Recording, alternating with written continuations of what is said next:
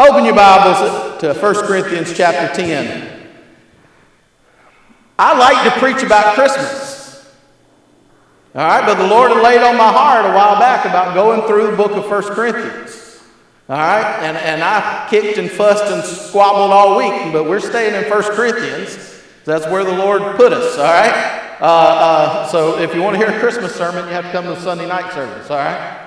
But um, but we're picking up in, in First Corinthians ten. We've talked about in the first uh, four or five chapters, uh, we talked about God's gifts to the church, how he had given the, uh, those to, to speak and lead. He had given the, the gifts of his spirit. He had given the gift of uh, his authority in our life, I mean his uh, uh, leadership in our lives. And we, uh, for several chapters, talked about God's authority in the church and how he has the right to demand of us a certain pattern of living, a certain lifestyle, um that we should reverence him and the things that we do.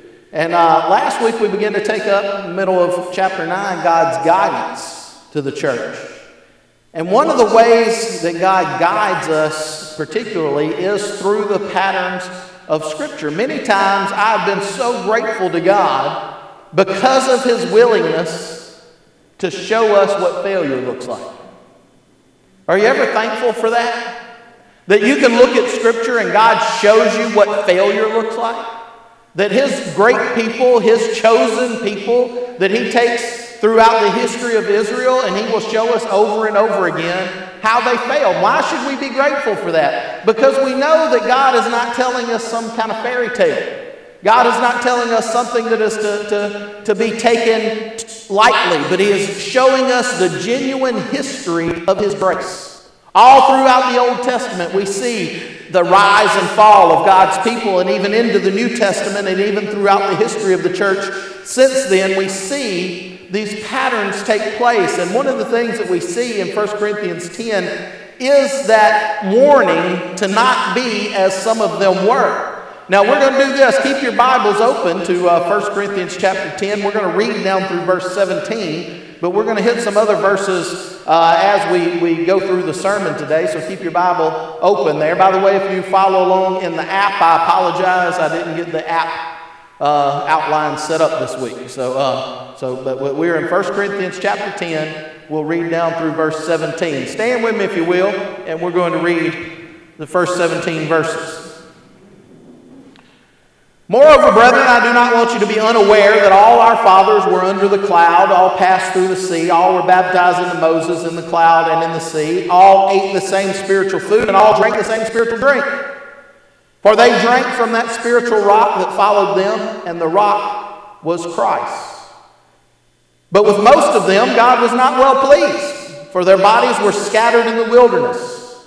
Now these things became our example, to the intent that we should not lust after evil things as they also lusted. And do not become idolaters, as were some of them. As it is written, the people sat down to eat and drink and rose up to play. Nor let us commit sexual immorality, as some of them did. And in one day, twenty-three thousand failed.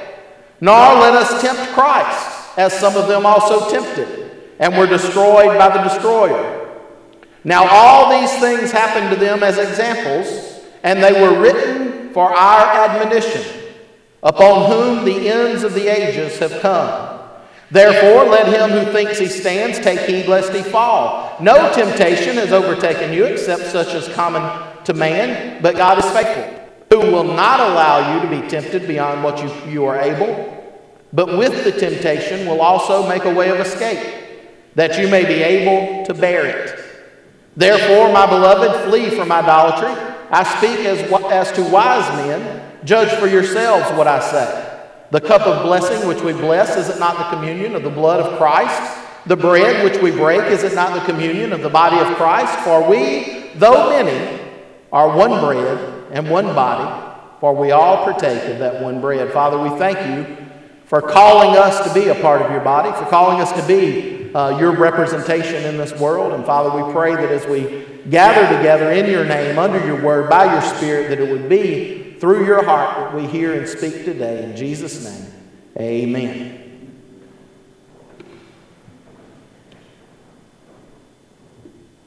The pattern of Scripture, that God gives us this example. He says there very clearly in this passage that he's given us these things that we might have an example. Sometimes the greatest lesson we can learn is the lesson of what not to do. Amen? That we see those failures of another person or, or another group, and we understand that, okay, that's not the way we want to go. Uh, when I was in school, I don't know if they still do this or not, but every year they'd have a, a, a drunk driving awareness campaign once a year, and they would drag a, a, a car from the junkyard that had been involved in a horrendous accident, and they'd set it out in the football field or something, and they'd put ketchup all over students or whatever it was, so it looked like they were, y'all remember any of them, everybody ever, ever see that? Some of you do, some of you think I'm crazy, all right? But anyway, that's another story, all right? They used to do that, and, and, and the reason for that was so that people would see, hey, this is what could happen. This is what could happen if I made that mistake, if I went down that road, if, if I made that choice to do what these people have done. This is a very real possibility of what could happen to me. Well, we see that in Scripture, not drunk drivers, but you know, people who, who don't behave as they should. People who don't follow the precautions that God had given them and walk away from the truth of the Word and do as they choose to do instead of what God intends for them to do. And that goes back to the heart of the problem that was in the Corinthian church, and that was a need for unity. There was a great division. There was a great divide among what they believed to be true and what they did not believe to be true. But they were all part of the same group. Paul reminds them here, the Holy Spirit reminds them through the Apostle Paul that they were part of the same group, but they did not all have the same faith, just as they did in the Old Testament. Think about Israel, that they came out of Egypt. Moses led them out of Egypt, and what began to happen? They all were part of the same group. He said they were all baptized into Moses. They were all under the, under the uh, cloud and under the sea. They were all moving in the same direction, but not all of them believed. Not all of them believed that God was who he said he was. Not all of them believed that God could do what he said he could do. Not all of them believed that God was going to bring them where he said he was going to bring them. And they began to squabble. And they began to fuss. And they began to kick. And they began to moan. And they began to say, oh, woe is me. Because they had no faith. Look at what it says there in verse uh, five. It says, but with most of them, God was not well pleased. Well, what does Scripture say about that? Scripture says in the book of Hebrews, without what? Faith, it is impossible to please God. So I can draw from understanding of Scripture that these people, though they went behind Moses, they were baptized into Moses, meaning being a part of what Moses was doing, though they were under the same cloud that led them by day and the fire by night, though they were moving in the same direction, though they went through the same dry land of the Red Sea that they crossed across, Uh, n- not all of them believed that God was going to do what he said he was going to do. They doubted, and they did not have the faith that they should have. Amen? So, so the, Paul here draws the analogy to say this. You were in the same boat. God is not pleased with the lifestyle that some of you have chosen. God is not pleased with the way some of you are living. God is not content to leave you in that, and he wants to move you in a better direction. And, and he gives them some very, them some very specific examples in this passage of Scripture. Verse six, he warns them against greed. He said, now these things became examples to us to the intent that we should not lust after evil things as they also lusted. Lust for evil things is one of the key components of sin. Bible breaks sin down into three categories: the lust of the eyes, the lust of the flesh, and the pride of life. The lust of the eyes, seeing what we want and wanting to take it even though it's not ours. The lust of the flesh, desiring physical pleasure even if it's opposed to the will of God. The pride of life, wanting power or authority over another person. We see that in this passage of Scripture, that they lusted after evil things. God was not pleased. When we live by the flesh and not by the Spirit, we do not please God. Does that mean God doesn't like us? No, God still likes you. God still loves you. But it breaks God's heart to see you move in a direction that is not intended for you to go. We mentioned some of that, talking about that in Sunday school this morning. Some of the decisions that churches are making today that are just, uh, I don't believe God is pleased with. They've moved away from the Word of God and the will of God and the Spirit of God, and they begin to cater to the flesh. I had an interesting conversation. I keep saying this. I may have said it in the pulpit last week, but it happened again this week. I've been praying intentionally that God would put people before me that I might be able to share the gospel with, and I might be able to share the truth. I've had some interesting conversations with people just this week. I had a fellow talk to me the other day, came up to me out of the blue. I had no idea, anything was going on in his life. I thought he was just as content as he ever was, just a nice guy. And he came up and he just started beginning to tell me that he was miserable where he was going to church. And I won't tell you where it was or what was going on, but he just said, you know, he said, I love this part about it, I love this part about it, but it's just not real. He said it's like watching a stage show. And a lot of our churches have gone to that. You know, we want everything to be a production.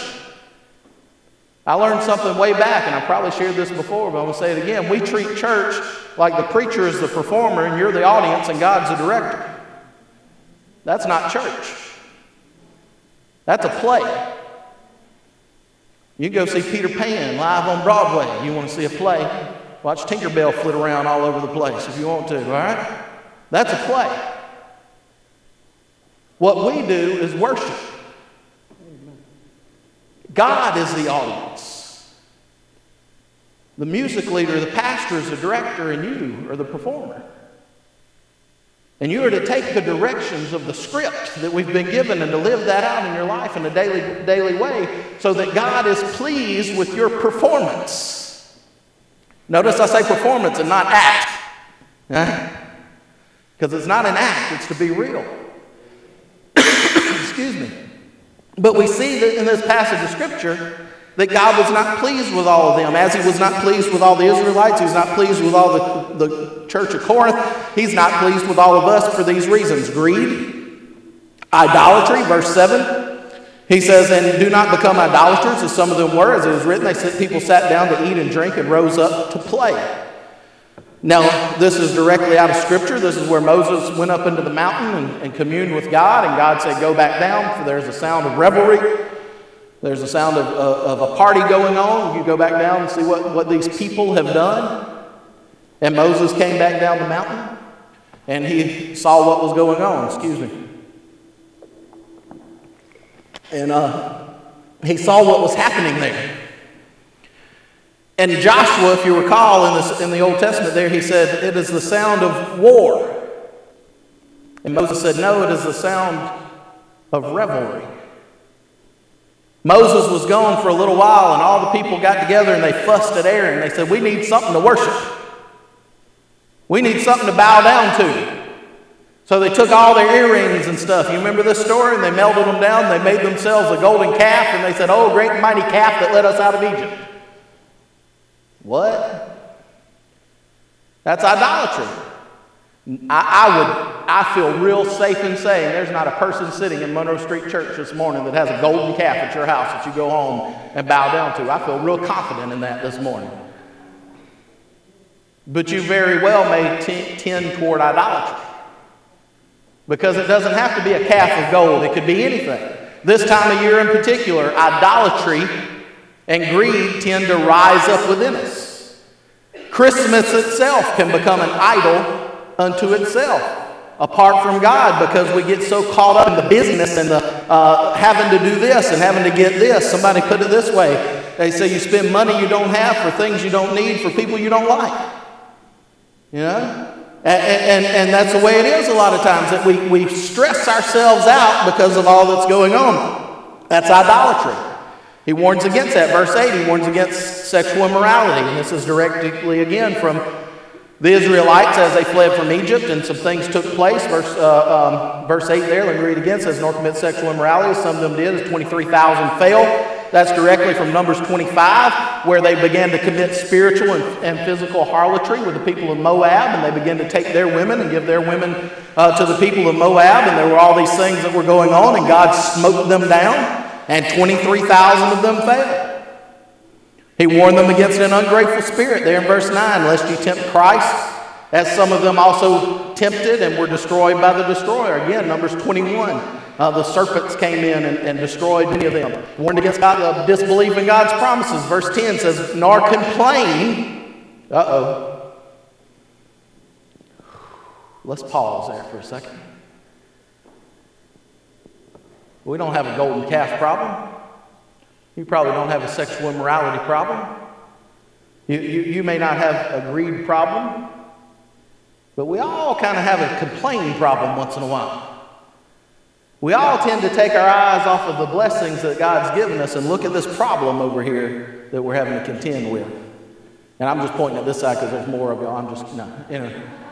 No, we, that, that we have a, a problem to contend with, and we take our eyes off of what's important and we focus on that, and we begin to. Now, these people, the context of this right here is in, in Numbers chapter fourteen. Where Joshua and Caleb and the twelve spies had gone into Canaan. You know that story, don't you? And they came back with this, this great abundance of the fruit of the land and all these things. And they said, it is just as God said it was. It's a land flowing with milk and honey. But there's a lot of big scary guys over there. Let's go back to Egypt. Except Joshua and Caleb. They didn't say that. The other ten spies said that. But the people began to murmur and complain against Moses, and they wanted to go back to, to slavery and all this stuff. And all this, why do I, why does God point all this out in this passage of Scripture? So that we know what not to do. Look at the Israelites. Look at what happened to them. Look at their bodies strewn across the wilderness over forty years. Look at them wandering around, not knowing where they were going. Look at them as they were provided for. God gave them manna and quail and water and all the things that they needed, but they never got to see the promised land. They never got the fullness of what God had promised them. And when we give in to lust and greed and idolatry and immorality and an ungrateful spirit, and we fuss and we murmur and we complain, we miss out on all the great things that God has thrown in our lap. We push the blessings out of the way so we can find that one thing to fuss about. Why do we do that? God says not to. God says grab hold of the things that He's given us, the blessings that He's poured out upon us. Be warned by these past failures, but also be watchful in your present circumstances. Look at verse twelve and thirteen there. It says, therefore let him who thinks he stands take heed lest he fall. No temptation has overtaken you except that which is common unto man. But God is faithful, who will not, not allow you to be tempted beyond what you're able. But with the temptation will also make a way of escape that you may be able to bear it. We've got to be aware of our limits. He says, be careful that you think you've got it together, because just when you think you've got it together, you don't got it together. That's bad English, but it's good theology. All right? It always is the overconfident, the overly self-confident that lose self-control. Think about it. It's always one who thinks he can do it all that loses it. That's in the power, the realm of power and authority. That's the one who thinks he's got it all together and can, can accomplish everything without any help from anybody else. He's the one who hits the hardest when he falls.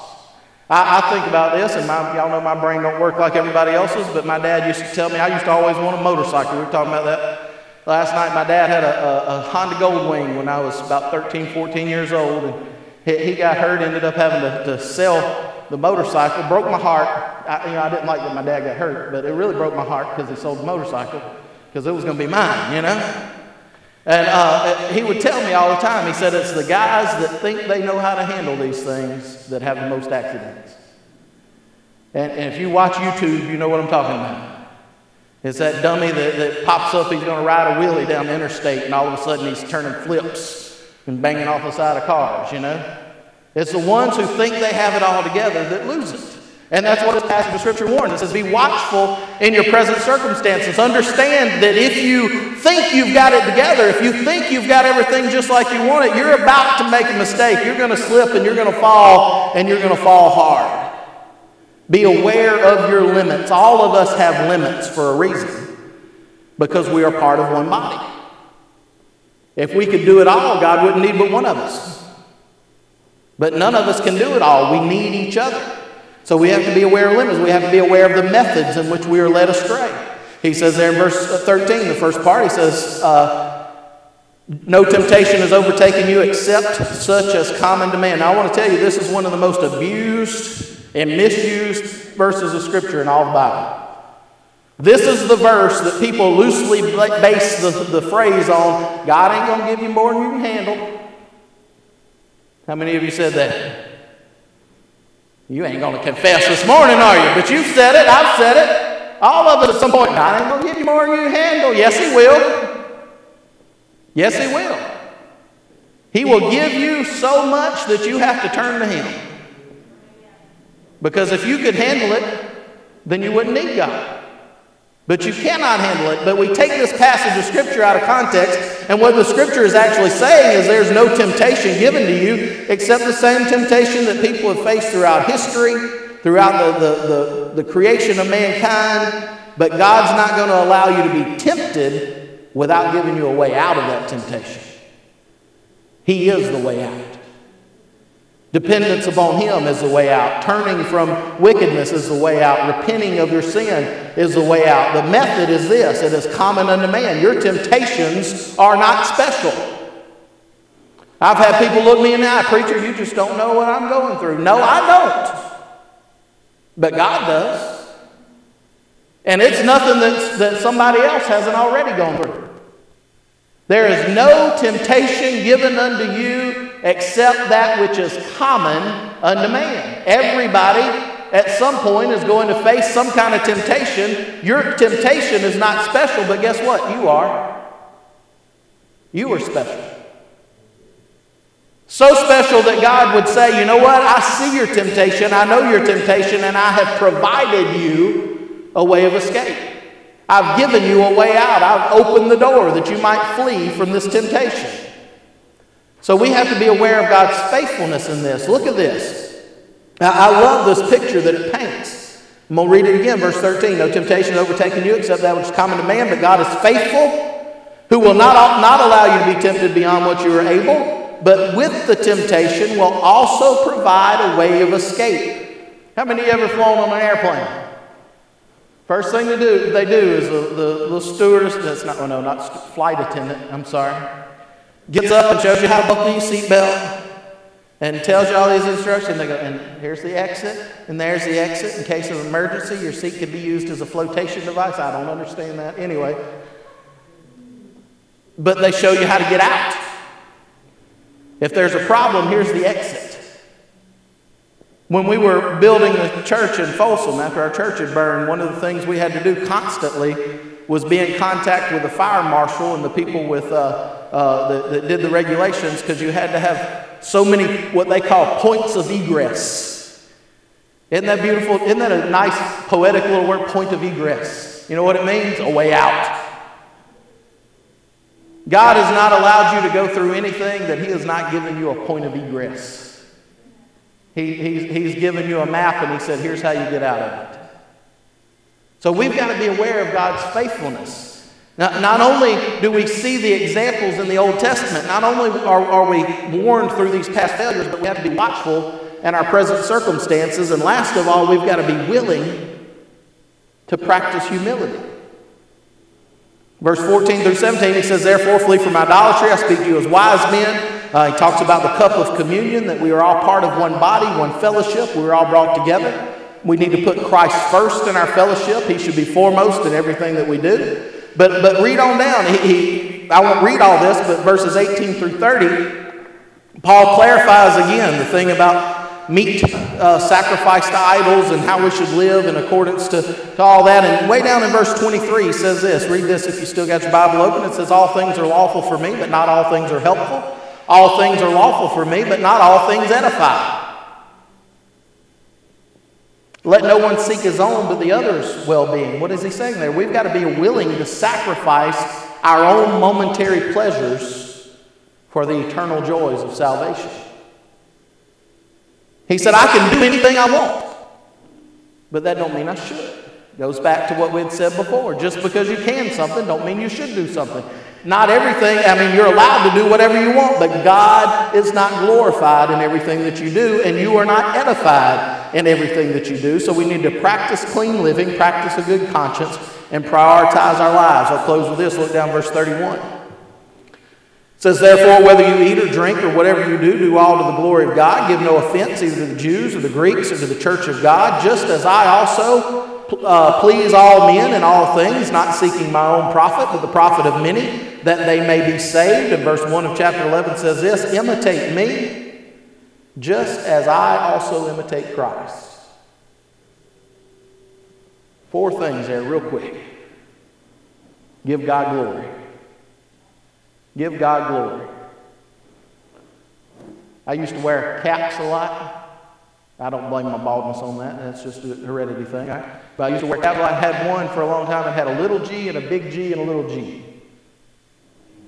Because I was I was original gangster. No, it, it was it was a it was some of y'all got that. It was a give God glory. Little G, big G, little G. Give God glory. That's what it stood for.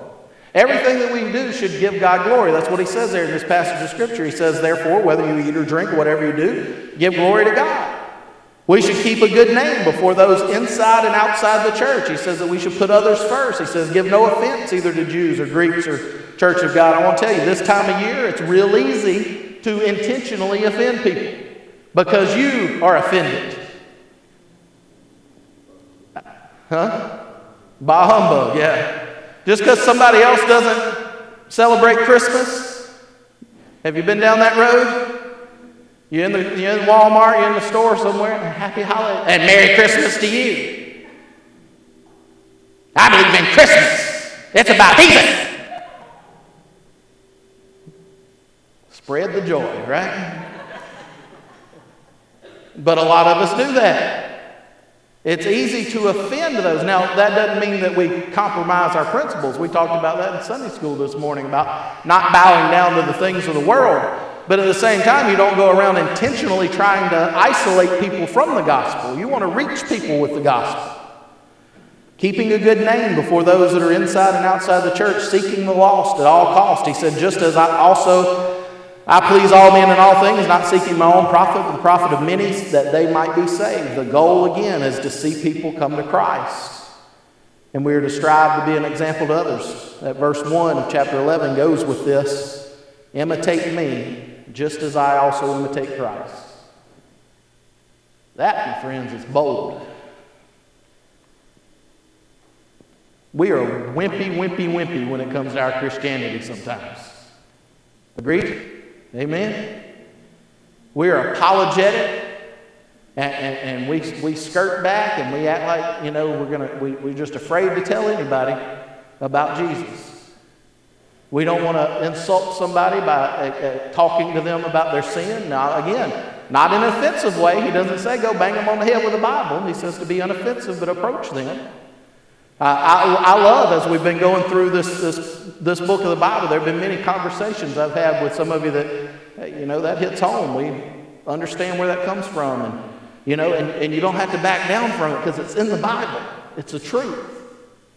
But you don't have to be the condemner of that person either. But oftentimes we, we, we get away from that and we, we, we wimp out, we back up, and we say, oh, I don't want to hurt anybody's feelings. I don't want to come across as judgmental. Paul's not being judgmental. He just says, hey, look at me, do what I'm doing. That's bold. That's, that's not prideful. Because he's explaining through all throughout here, I'm striving to be sacrificial. I'm striving to give my life to Christ. I'm striving to put other people first. I want to give God glory in everything that I do. Now look, follow me. You ever get excited about something? No? Okay. How did we talk about that last week, about people that are passionate about what they do. When you are passionate about the things, of, you just, come on, you know? You just want to grab people by their, their shirt and say, follow me. You don't know the half of what you're in for. Paul wanted these people to go on this adventure with him.